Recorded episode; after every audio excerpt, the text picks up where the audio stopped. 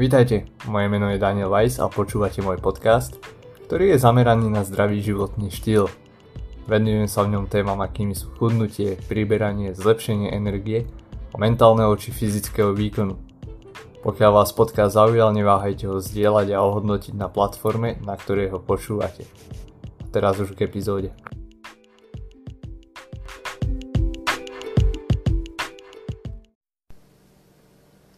Tejto epizóde sa budem venovať tráveniu, špecificky nadúvaniu, nakoľko to je problém typický u ľudí, ktorí zlepšujú svoje stravovacie návyky a hlavne u tých prechádzajúcich na vegánsku, respektívne vegetariánsku stravu.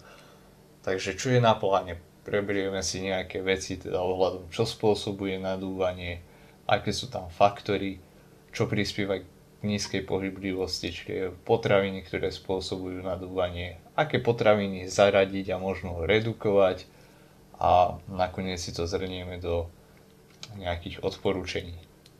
Takže pokiaľ máte s, s nejaké problémy, táto epizóda je určite určená pre vás. Takže je nutné podotknúť, že je tu viacero faktorov, ako som už spomínal, ktoré majú vplyv a tu sú tie najčastejšie. Poskytnem vám nejaké rady a tipy teraz ohľadom toho a chcel by som, aby ste ich nebrali ako náhradu za nejakú lekárskú odbornú pomoc, ale tieto rady a odporúčania vychádzajú z mojich vedomostí a skúseností.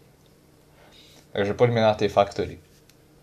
Čo sa faktorov týka, tak určite jedným z faktorov je veľkosť porcie, selekcia jedál, rýchlosť jedenia a potom teda spomínané potraviny, ktoré obsahujú rôzny pomer vlákniny, možno kombinácie potravín a podobne.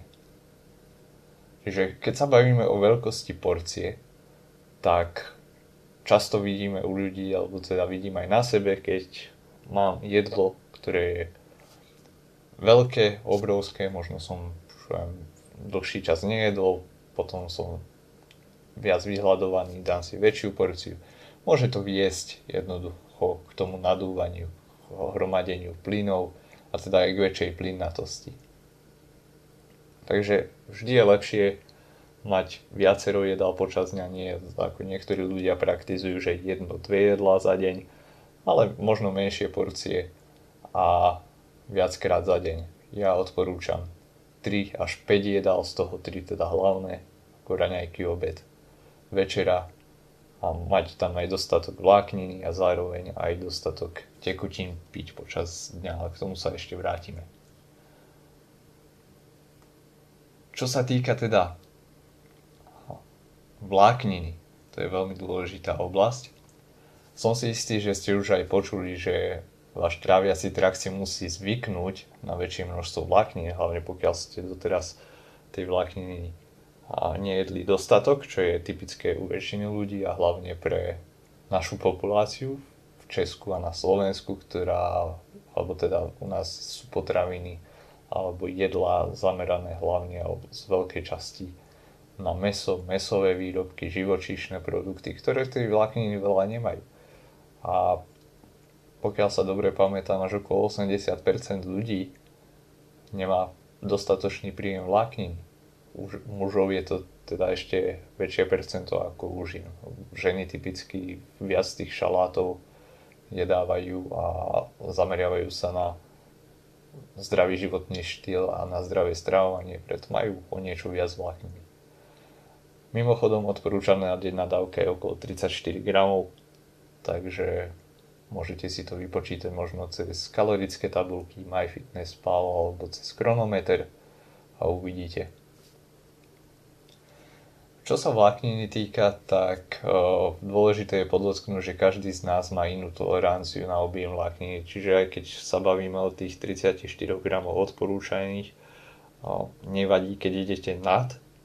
Ja napríklad nemám problém aj so 70 až 100 gramami vlákniny za deň, ale viem aj so skúsenostiami s mojimi klientmi, že niekto s tým problém má. A táto tolerancia sa dá aj vybudovať do istej miery, lebo však súvisí to aj s mikrobiomom.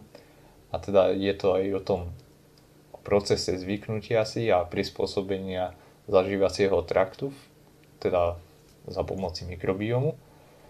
A na druhej strane máme svoje limity subjektívne.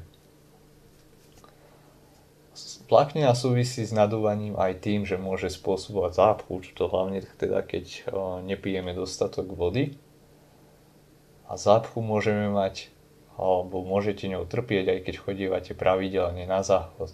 A to je zvyčajne u ľudí, ktorí jedia príliš veľa zase tých porcií počas dňa, že dá sa povedať zobkajú, ale zároveň zobkajú také väčšie jedla a tým pádom čreva nie sú nikdy úplne prázdne, nemajú čas sa vyprázdniť.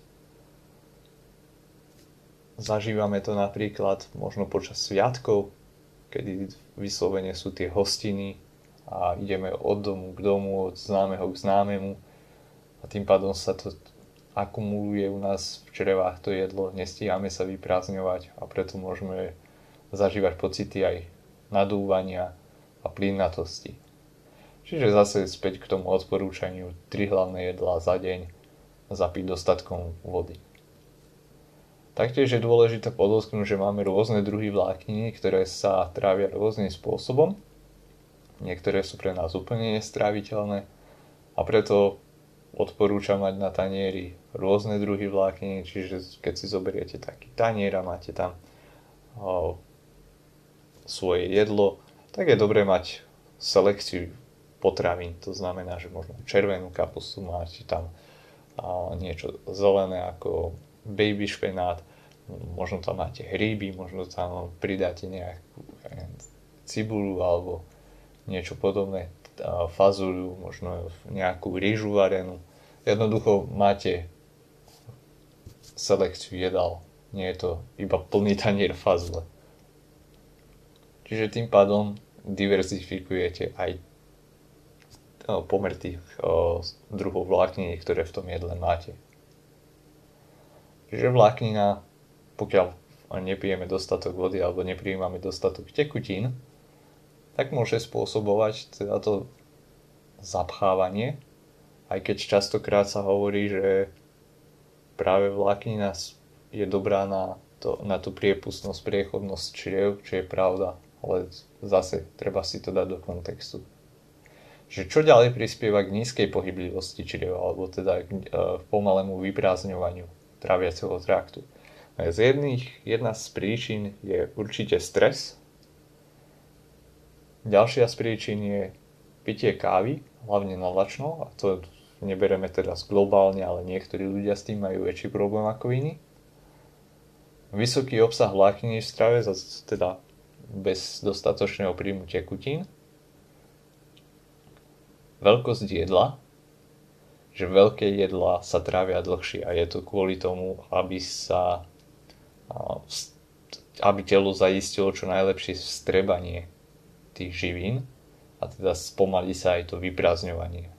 Keď si zoberieme, že obrovskú porciu jedla, tak tá vás zasíti. Vyslovene cítite sa byť plný na dlhú dobu a nemáte pocit hladu. Na druhej strane presne opačný problém je, že keď ste dlhý čas bez jedla, napríklad u ľudí, ktorí praktizujú OMAD, čiže one meal a day dietu, alebo aj taký intermittent fasting, kedy sú 16-17 hodín bez jedla, tak to spomaluje vyprázdňovanie, čiže spomaluje sa trávenie, spomaluje sa teda ten prechod tráviaceho traktu, alebo teda prechod jedla tráviacim traktom aby to telo zase dostalo čo najviac živín z toho, z toho objemu jedla, ktoré má, ktorý je znížený.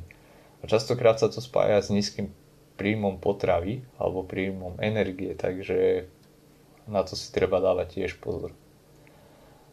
Potom samozrejme veci ako keď má niekto celiakiu alebo nejaké autoimunitné ochorenia, tak s tým môže byť problém.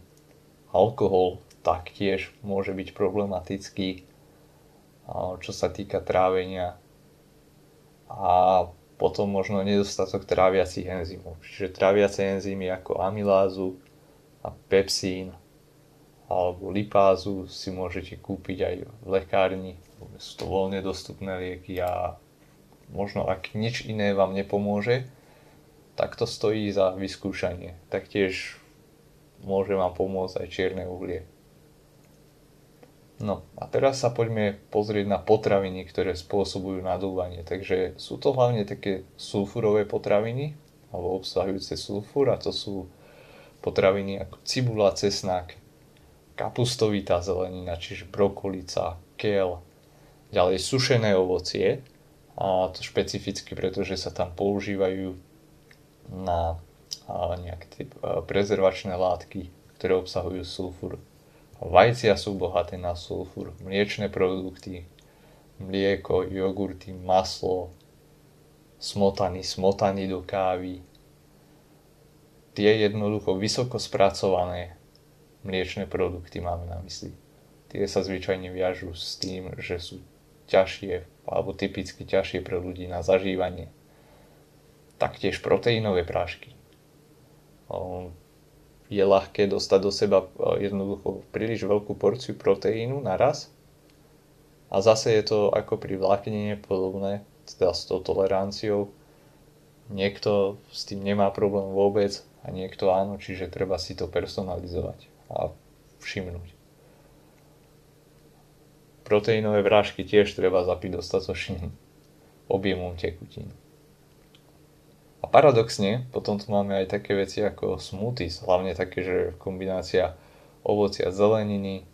Nejde ani tak o tú kombináciu, ale jednoducho je to je ľahké mať v smoothiečku obrovský objem vlákniny a pokiaľ naše telo teda na to nie je zvyknuté, tak to môže robiť problémy.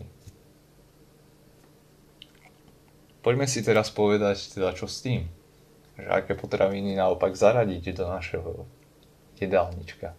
Určite odporúčam fermentované potraviny ako domáca kysnutá kapusta, potom o, dobrý, dobrý zdroj tiež s nejakými probiotickými kultúrami, a, teda jogurty s probiotikami, kefír, na to, z pečiva určite kváskové pečivo, ktoré obsahuje teda kvások.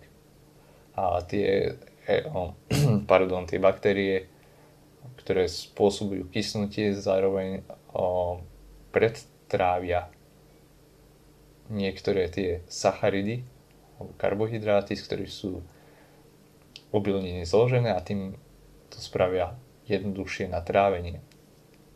Dostatočný príjem vlákniny a z rôznych rastlín, ako sme si vraveli, hlavne teda odporúčam tmavú listovú zeleninu, baby špenát, kel, rukolu napríklad. A zapiť to samozrejme dostatočným objemom vody. Napríklad mne osobne pomáha po jedle, ktoré je moje také typické, to znamená, že je tam veľa strukovín, možno sú tam nejaké obilniny, je bohaté teda na vlákninu, je tam možno ešte brokolica a niečo podobné, tak e, určite som pocitoval zlepšenie tým, že som pridal približne liter vody po jedle, v priebehu nejakej hodiny to vypijem. Čiže nie hneď po jedle, že liter vody do seba nehodím, ale v priebehu dlhšieho času. Čiže môžete experimentovať aj s týmto.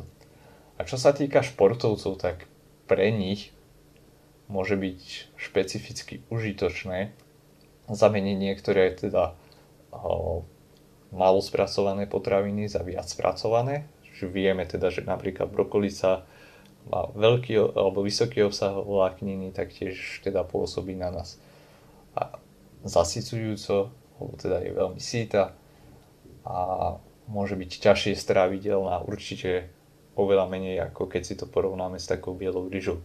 Čiže a hlavne čo sa týka okolo športového výkonu, bezpečné potraviny sú ako ryža, možno nejaký hydrolizát proteínový, a nejaké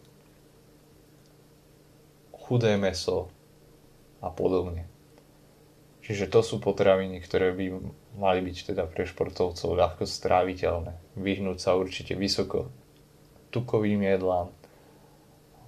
Keď si zoberiete, že možno to jedlo samotné ani, alebo tie potraviny samotné, ktoré tvoria to jedlo, nemusia byť bohaté na tuky, ale tým, ako sa spracujú, to znamená, že keď už sú varené alebo spracované s vysokým obsahom tuku. Môže to spôsobovať problémy hlavne pred športovou aktivitou tým, že aj tuky spomalujú trávenie. Ďalšia podstatná vec je jesť pomaly, uvedomivo, neprejedať sa, teda nie jesť do prasknutia. S týmto má veľa ľudí problém, pretože niektorí sú takí uponáhlaní, že jednoducho nedajú si ten čas na prežúvanie potravín, neprežúvajú, tým pádom vyslovene hltavo jedia, dostane sa aj viac vzduchu do, do našich šriev takým spôsobom. Jedlo je nedostatočne, dá sa povedať, že predtrávené alebo nedostatočne mechanicky spracované. Mozog alebo telo nestihne, nestíha reagovať, pretože trávenie nám začína ešte predtým, než si jedlo vložíme do úst. To znamená, že už len tým vnemom čuchu a vizuálnym kontaktom z jedla môžeme to vidieť. Napríklad vidíte nejaké svoje obľúbené jedlo a začnú vám tie sliny Čiže už vtedy trávenie začína. A telo sa pripravuje na to jedlo. Taktiež odporúčam si všímať potraviny, ktoré vám sú horšie na trávenie a v tom vám môže pomôcť zapisovať si jedla do diára, spraviť si taký denníček. A môžete si taktiež všimnúť, že niektoré potraviny sú pre vás lepšie, niektoré horšie, možno nejaké kombinácie potravín sú pre vás horšie nemusí to mať ani nejaký vedecky podložený základ, jednoducho si to odpozorujete a keď to pre vás platí, tak to pre vás platí.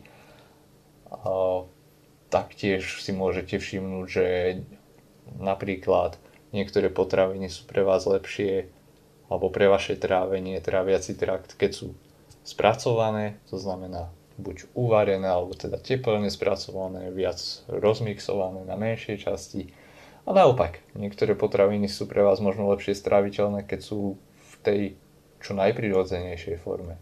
Ako napríklad také čerstvé ovocie. A nakoniec zase sa vrátim k tomu, že jedzte, alebo ja odporúčam jesť ľuďom 3 väčšie jedla za deň a po prípade, ak ste športovci, tak ešte nejaký ten 1-2 snacky malé, ktoré ale teda nie sú bohaté na vlákninu a to by bolo asi tak všetko.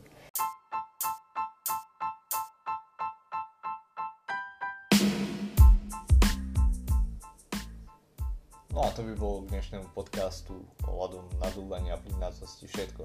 Pokiaľ sa vám epizóda páčila, budem rád, ak ju budete zdieľať s priateľmi, svojimi blízkymi. Taktiež ďakujem vopred za všetky hodnotenia podcastu, ktoré pomôžu zviditeľniť ho a tým pádom je väčšia šanca, že to niekomu pomôže v blízkej budúcnosti. Taktiež budem rád, ak mi budete posielať otázky, ak máte nejaké konkrétne alebo nápady do ďalších epizód podcastov na e-mail, ktorý je spomenutý v popise. Ináč je to otázky zavináč dan2tv.eiss.eu Taktiež budem rád, pokiaľ si budete, uh, pôjdete na tú stránku, taktiež spomenúť dole linku a nájdete tam informácie ohľadom veci, ktoré sme spomínali počas tohto podcastu a respektíve aj nejaké doplňujúce infografiky a tak ďalej. Takže teším sa na vás v ďalšej epizóde a prajem veľa zdravia, krásny deň.